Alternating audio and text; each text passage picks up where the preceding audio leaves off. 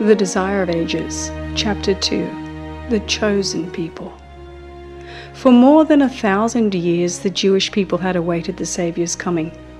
Upon this event, they had rested their brightest hopes. In song and prophecy, in temple rite and household prayer, they had enshrined his name. And yet at his coming, they knew him not. The beloved of heaven was to them as a root out of a dry ground.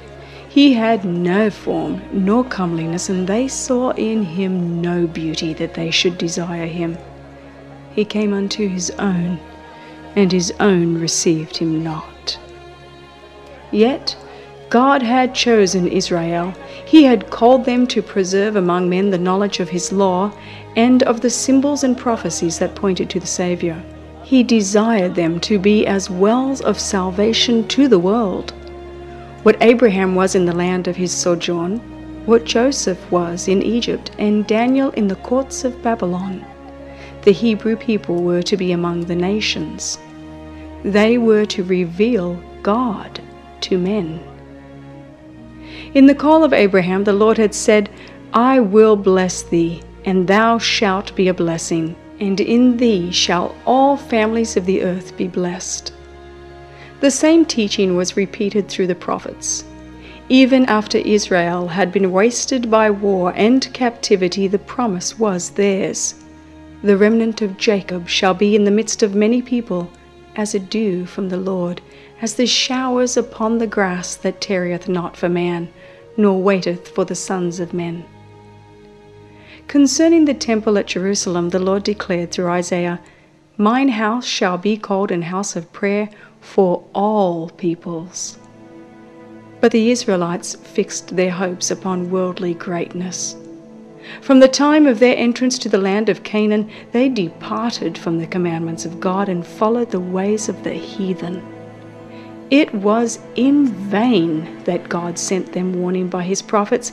In vain they suffered the chastisement of heathen oppression.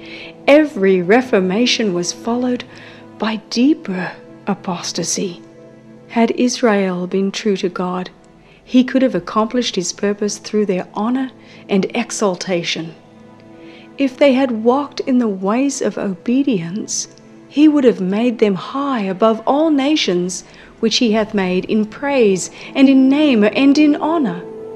All people of the earth, said Moses, shall see that thou art called by the name of the Lord, and they shall be afraid of thee. The nations which shall hear all these statutes shall say, Surely this great nation is a wise and understanding people. But because of their unfaithfulness, God's purpose could be wrought out only through continued adversity and humiliation. They were brought into subjection to Babylon and scattered through the lands of the heathen. In affliction, many renewed their faithfulness to his covenant, while they hung their harps upon the willows and mourned for the holy temple that was laid waste. The light of truth shone out through them and a knowledge of God was spread among the nations. The heathen systems of sacrifice were a perversion of the system that God had appointed, and many a sincere observer of heathen rites learned from the Hebrews the meaning of the service divinely ordained, and in faith grasped the promise of a Redeemer. Many of the exiles suffered persecution. Not a few lost their lives because of their refusal to disregard the Sabbath and to observe the heathen festivals.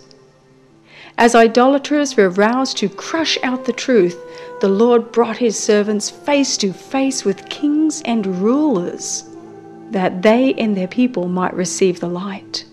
Time after time, the greatest monarchs were led to proclaim the supremacy of the God whom their Hebrew captives worshipped.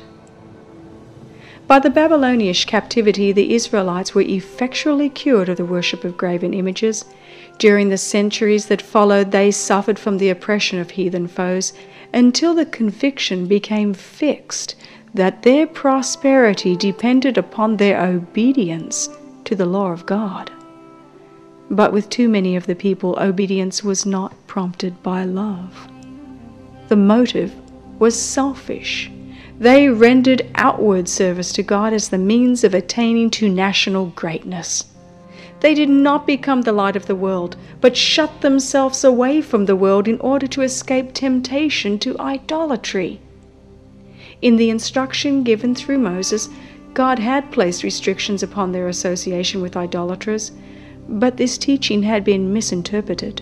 It was intended to prevent them from conforming to the practices of the heathen, but it was used to build up a wall of separation between Israel and all other nations. The Jews looked upon Jerusalem as their heaven, and they were actually jealous lest the Lord should show mercy to the Gentiles. After the return from Babylon, much attention was given to religious instruction. All over the country, synagogues were erected, where the law was expounded by the priests and scribes, and schools were established which, together with the arts and sciences, professed to teach the principles of righteousness. But these agencies became corrupted. During the captivity, many of the people had received heathen ideas and customs, and these were brought into their religious service. In many things they conformed to the practices of idolaters. As they departed from God, the Jews, in a great degree, lost sight of the teaching of the ritual service. That service had been instituted by Christ Himself. In every part, it was a symbol of Him, and it had been full of vitality and spiritual beauty. But the Jews lost the spiritual life from their ceremonies and clung to the dead forms. They trusted to the sacrifices and ordinances themselves instead of resting upon Him to whom they pointed. In order to supply the place of that which they had lost, the priests and rabbis multiplied requirements of their own, and the more rigid they grew, the less of the love of God was manifested. They measured their holiness by the multitude of their ceremonies, while their hearts were filled with pride and hypocrisy. With all their minute and burdensome injunctions, it was an impossibility to keep the law. Those who desired to serve God and who tried to observe the rabbinical precepts toiled under a heavy burden. They could find no rest from the accusings of a troubled conscience. Thus, Satan worked to discourage the people, to lower their conception of the character of God, and to bring the faith of Israel into contempt. He hoped to establish the claim put forth when he rebelled in heaven that the requirements of God were unjust and could not be obeyed. Even Israel, he declared, did not keep the law. While the Jews desired the advent of the Messiah, they had no true conception of his mission. They did not seek redemption from sin, but deliverance from the Romans. They looked for the Messiah to come as a conqueror, to break the oppressor's power and exalt Israel to universal dominion.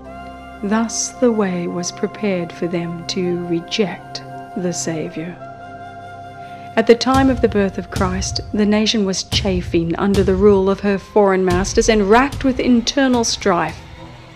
The Jews had been permitted to maintain the form of a separate government, but nothing could disguise the fact that they were under the Roman yoke or reconcile them to the restriction of their power. The Romans claimed the right of appointing and removing the high priest and the office was often secured by fraud, bribery, and even murder. Thus the priesthood became more and more corrupt. Yet the priests still possessed great power, and they employed it for selfish and mercenary ends. The people were subjected to their merciless demands and were also heavily taxed by the Romans. This state of affairs caused widespread discontent. Popular outbreaks were frequent. Greed and violence, distrust and spiritual apathy were eating out the very heart of the nation. Hatred of the Romans and national and spiritual pride led the Jews still to adhere rigorously to their forms of worship. The priest tried to maintain a reputation for sanctity by scrupulous attention to the ceremonies of religion.